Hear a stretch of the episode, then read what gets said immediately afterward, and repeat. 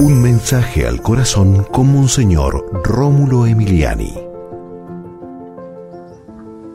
Si te piden la túnica, da el manto, es decir, nunca estés regateando eh, por cosas materiales, perdiendo la paz, perdiendo el amor, hasta inclusive perdiendo la vida eterna por andar allí combatiendo por las cosas del mundo que al final no nos las vamos a llevar. Padre Santo, en el nombre de Jesús, que seamos capaces de relativizar todo para que nada nos quite la paz y para que no nos convirtamos en seres agresivos y que pelean y hasta son capaces de matar por las cosas del mundo.